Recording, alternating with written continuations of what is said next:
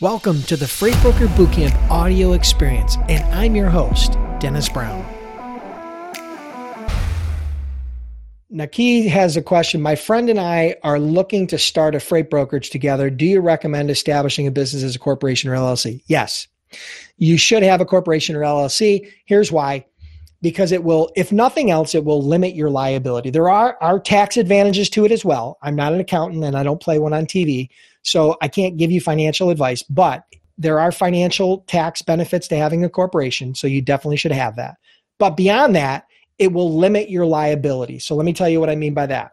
So a corporation is an inanimate object. It's an entity. It's much like a person, but it's an inanimate object but it's its own entity. So when you start a corporation, if I own an LLC or a corporation, any assets of that corporation are owned by the corporation. Now, if I were to be sued, if the corporation were to be sued for a damage claim or some catastrophic accident, if they sued the, the corporation, the liability stops at the corporation, which means they can't come after my personal assets.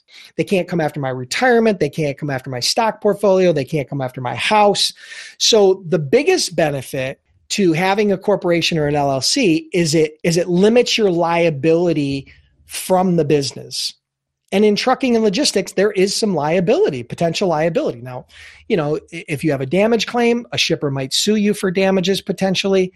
Um, if you have uh, some sort of a catastrophic accident where there's someone gets injured or killed, you know, there's a potential lawsuit there. Now, it's a very small percentage, but it could happen. And the last thing you want is to lose your house or to lose your retirement. That's why having a corporation limits your liability. So I definitely would set that up. Beyond the tax advantages, it limits your liability. So, good question. Hey, thanks for tuning in today. I'm humbled that you allowed me to be a part of your day. Now, subscribe to the podcast so we can do this more often. And for those of you that take the next 15 to 30 seconds to rate and review the podcast, thank you so much. I greatly appreciate it. And who knows, maybe we'll give you a shout out on a future episode.